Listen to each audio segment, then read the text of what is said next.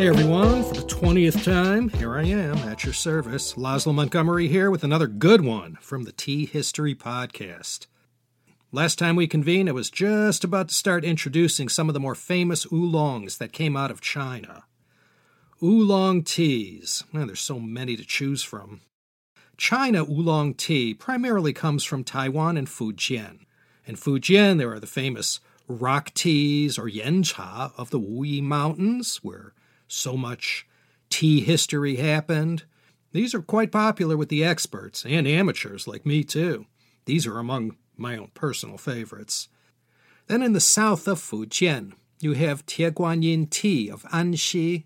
Then further south of there, you get into Guangdong province where they make Dancong tea. Dancong, eh, it's not a yancha, a rock tea, but it's a nice oolong, and I'll get on that proverbial limb and say it's far and away the most famous oolong grown in Guangdong province. Dancong comes from a place called Phoenix Mountain, Fenghuangshan, just north of historic Chaozhou and Shantou, so you can be sure it's a heavy favorite of everyone from that region, and I'm guessing amongst the Hakkas in and around Meixian too. I believe in all of Guangdong province, this must be that province's most famous tea, a very beloved oolong. You'll say with Dancong tea there are so many different flavor profiles and so many different grades of this tea.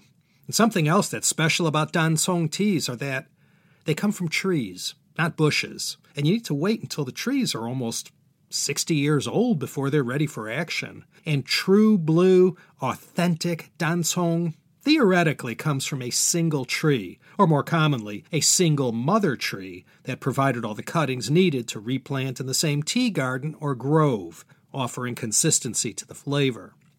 I have someone who used to work for me from Shantou, and she brought me the occasional baggie of top grade dancong from her own personal stash that she gets from her relatives back home. Tieguanyin comes from both Fujian and Taiwan, its English name is actually Iron Buddha tea. Guanyin, of course, the beloved goddess of mercy. A lot of people pray to her. One version of the story concerning how this tea got its name, Tie Guanyin, is because the tea is black, like iron, tie, and pure and beautiful, like Guanyin. Another story goes that in Shaxian, outside the city of Sanming in Fujian province, there was this old Buddhist temple with an iron statue of Guanyin inside. The temple was all run down, and everyone in Shaxian was so poor no one could afford to rebuild it.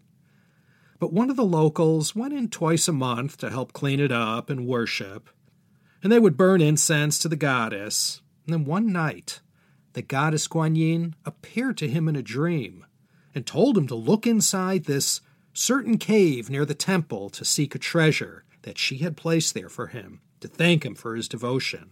So he woke up the next morning and went to go search the cave, and in it he found a single tea shoot which he planted and took care of for several years.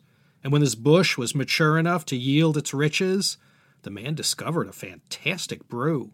Cuttings were taken from this bush and were planted all around the area, including in Anxi, just a few hours away by car. Within a generation, everyone in this region of Fujian prospered from growing this Tieguanyin cha, as it became known, Iron Buddha or Goddess of Mercy tea.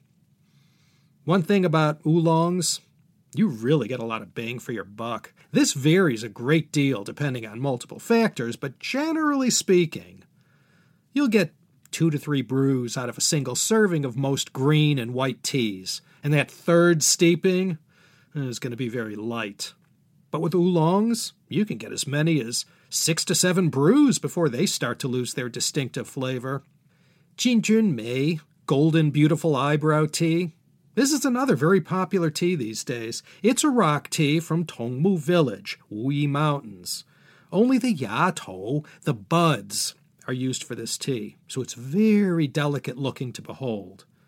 Unlike other oolongs, the tea buds are fully oxidized, which technically makes Jinjun Mei a black tea rather than an oolong. This bud only tea will set you back twelve to seven hundred dollars an ounce if that gives you any idea how much depth of quality there is in this and many other artisanal teas of this region. I randomly checked a good tea website and they had real Jinjun Mei tea for $35 for 4 ounces. That's $8.75 an ounce. The other, more famous of the Yancha rock teas of Wuyi Mountain are Rou Gui, Da Hong Pao, Tie Luo Han, and one of my personal favorites, Shui Xian. There's also Shui Jin Gui and Bai Ji Guan. These are some of the main ones. A lot of tea lovers swear by these rock teas of the scenic Wuyi Mountain area. Again, having tried a few myself, I concur with this thinking. Like all these teas I've mentioned, they're all affordable and not going to set you back too much. And if you want to figure the cost on a per cup basis compared to coffee, it's a bargain, especially if you get more than one single steeping. I mentioned Da Hong Pao, Great Red Robe or Big Red Robe Tea. Now, this one has a story or two attached to it. Da Hong Pao is a tea admired by tea people the world over. A very, very renowned tea. I love this stuff and always keep a supply on hand to treat myself every once in a while. The history of Da Hong Pao goes all the way back to the Song, but it achieved particular fame during the Ming Dynasty. There's so many legends with this tea. I don't know where to begin. Perhaps the most famous story says that there was this poor scholar on his way to the imperial palace to sit for the civil service exams. He got sick along the way in the Wuyi Mountain area and chanced upon a monk who took him in and nourished him at the monastery with this tea, their local brew. The scholar was able to recover and then made his way to the palace where legend has it he scored the highest of all the candidates that year. And also, at the same time the scholar was present in the capital, the mother of one of the Ming emperors was ailing and not expected to make it. Luckily, this scholar still had some of this tea that the monks had given him. The emperor's mother was given some of this brew, and wouldn't you know it? It was just like the Qianlong emperor's mom and the dragon well tea. She recovered from her illness, and so the emperor, to express his sincerest gratitude, sent a red robe to the monastery in appreciation to cover these three bushes that the Da Hong Pao came from. Another version says the scholar in appreciation for the way the monks had taken care of him and for facilitating all his success in the imperial exams, presented his red scholar's robes to them to be placed on the three tea bushes. Well, there's many other stories, all quite hard to believe, but they all go something like this and end with a big red robe being offered to honor and respect this great yancha, this rock or cliff tea. I didn't get into too much detail about Taiwan's great teas. I mentioned in an earlier episode about John Dodd and Li Chunsheng playing key roles in the 1860s in developing Taiwan's tea export industry.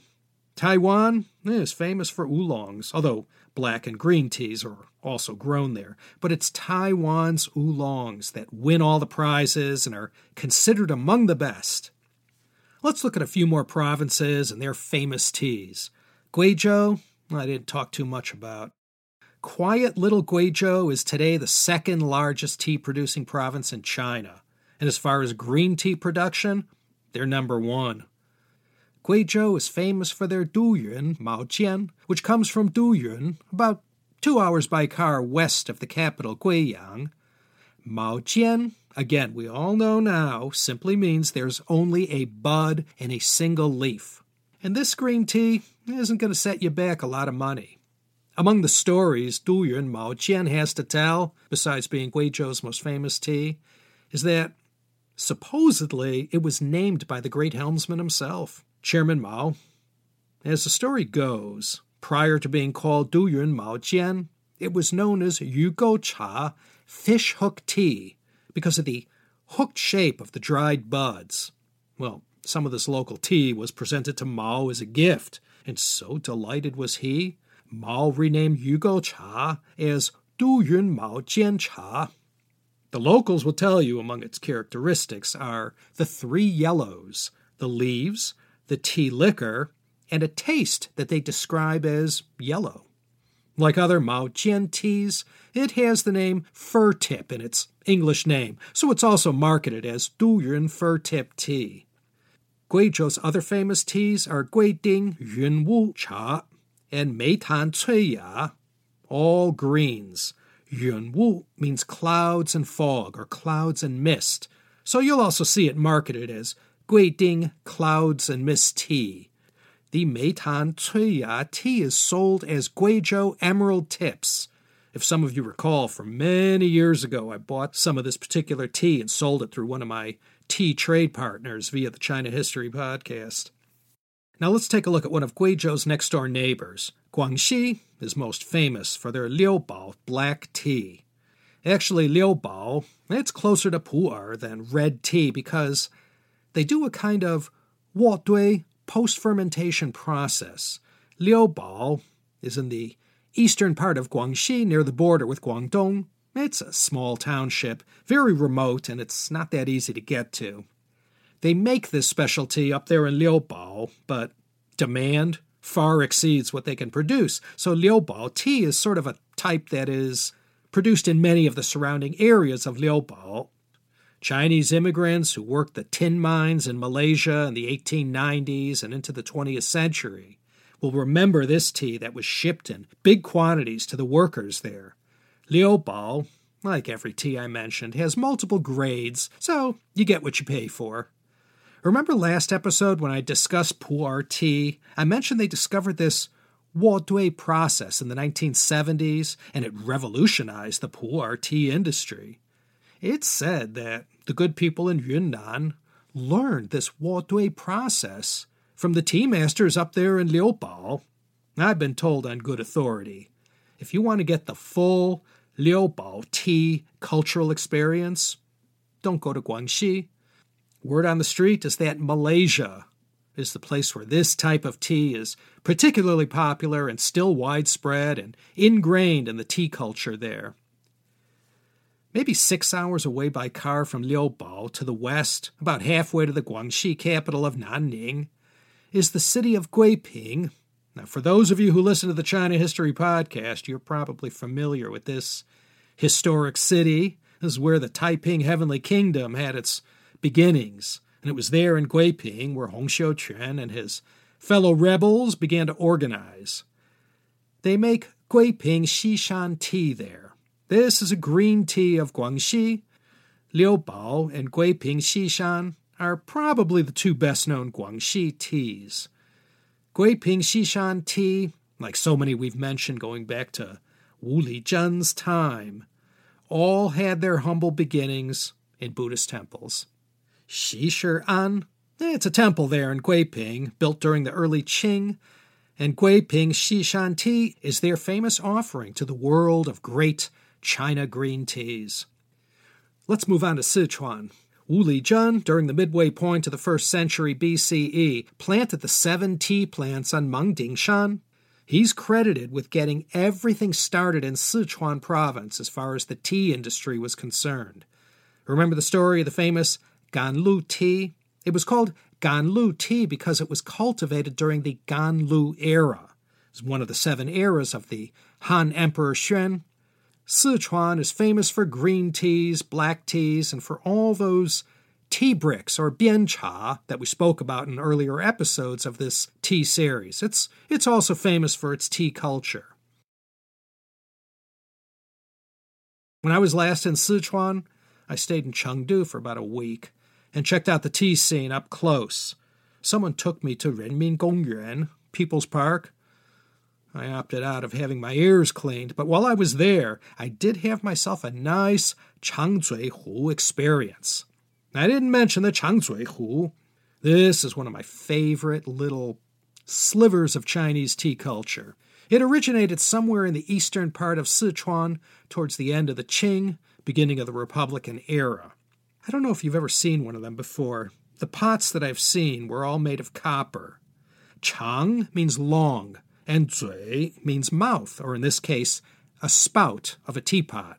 And a hu, well, it means a teapot. So chang zui hu, a long spout teapot. So the defining characteristic of this teapot is its long spout, about 33 inches or 85 centimeters. I read one of the purposes of the long spout was to offer the tea a chance to cool as it made its way out the other end and into the customer's teacup. Now, the thing about this whole art is that there are about 18 popular kung fu poses that the one dispensing the tea will use when they pour it into your cup. With each pour, they dramatically and stylistically pose in these many kung fu stances, and they pour the tea into your cup from behind their back, over their head, twisting sideways, and in all kinds of other poses. And each time they would refill your cup out of that 33 inch long spout right into your little teacup on the table. Nary a drop is spilled. I'm a sucker for a Chang Zui Hu performance. The first time I saw that was in 1990 in Beijing at a Sichuan restaurant. I think it may have been at Douhua Zhuang. It just blew me away. And here I am, more than three decades later, still talking about it. Sichuan is sort of a general term for the province. Chongqing does it this way, and in Chengdu they do it that way. Some parts of Sichuan are mostly all ethnic minority people. It's a huge province. Used to be over 120 million people living there until Chongqing was peeled away and made a municipality in 1997, reporting directly to Beijing. There are still more than 80 million people living in Sichuan province. That's about a quarter of the uh, entire U.S. population.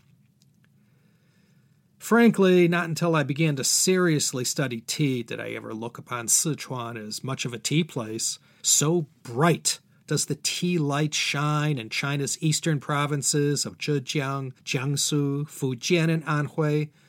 Where Chinese tea is concerned, Sichuan these days may seem like an afterthought.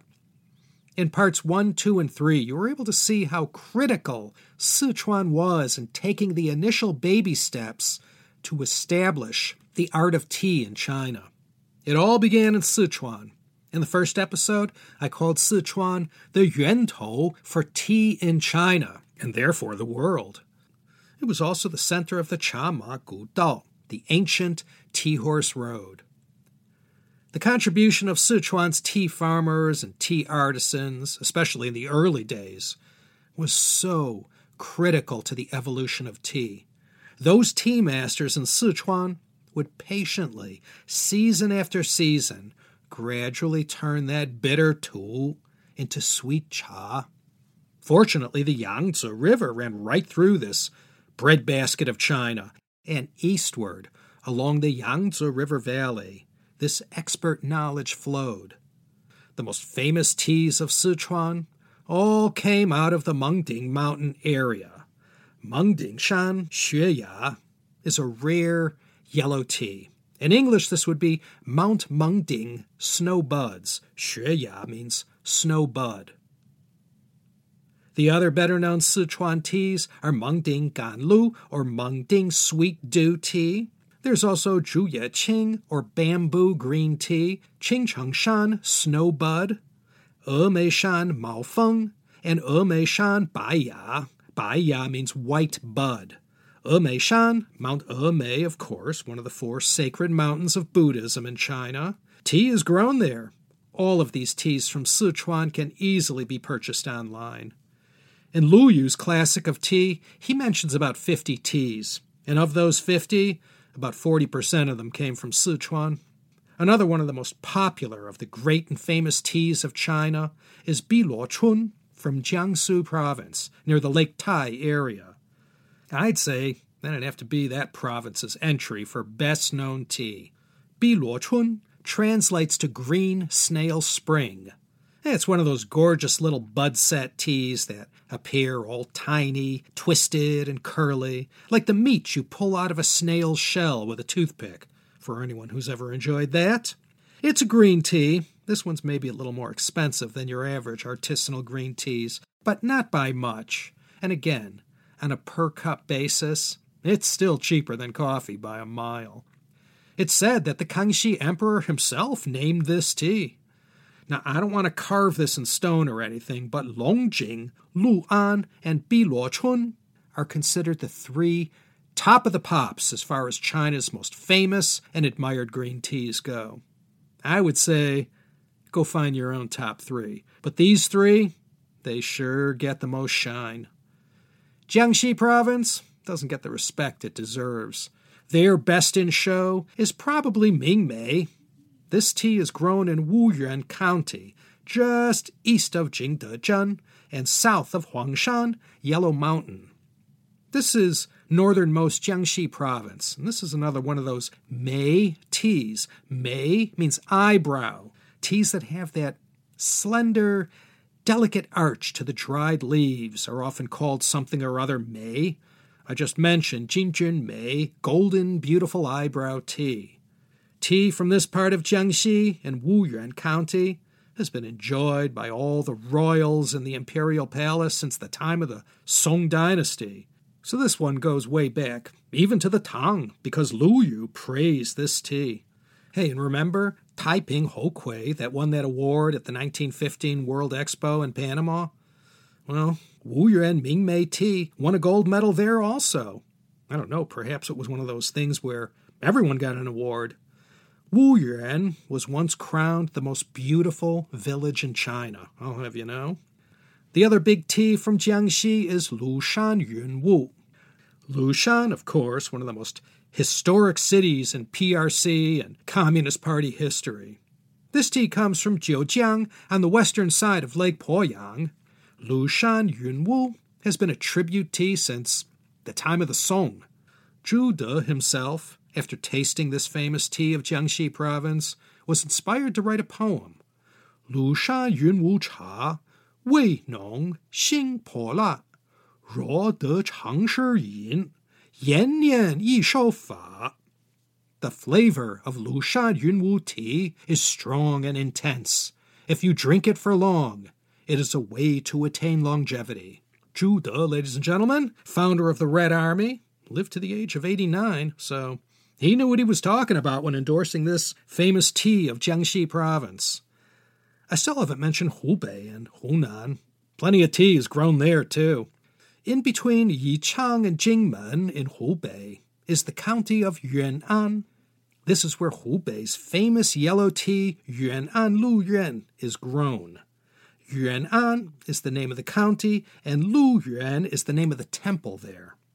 The other famous and quite ancient tea of Hubei, this one goes all the way back to the Tang, is Enshi Yulu.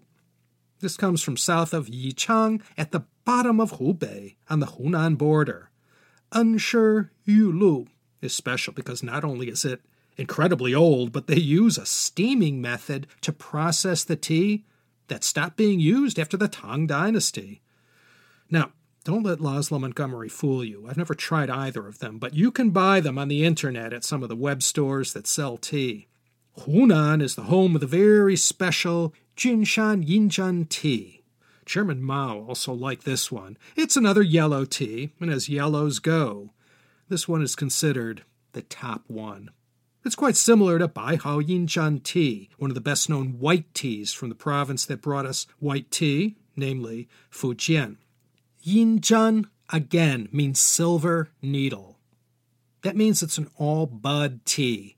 Jinshan Yinjian is one of the top 10 famous teas of China. Actually, I think there may be more than 10 teas that claim to be in the top 10. It's grown on Jinshan Island, located in beautiful and historic Dongting Lake, Dongtinghu. The annual production of Jinshan Yinjian is about 500 kilos a year. So as far as this tribute tea's history, it also goes back to the Song. I've seen it for $25 for 100 grams. Rare as it may be, it's still affordable. I think I've covered most of the marquee teas of China so far. I skipped over a thousand or so, and I hope you won't hold that against me. You know, if you didn't know anything about the history of tea before you started streaming episode one, then for sure you have tons of material for that next cocktail party or mixer. I myself went more than half a century before I was seriously turned on to tea.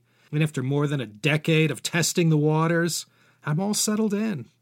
Honestly, I'm not much of a wine drinker. In fact, even to say not much of a wine drinker is an overstatement.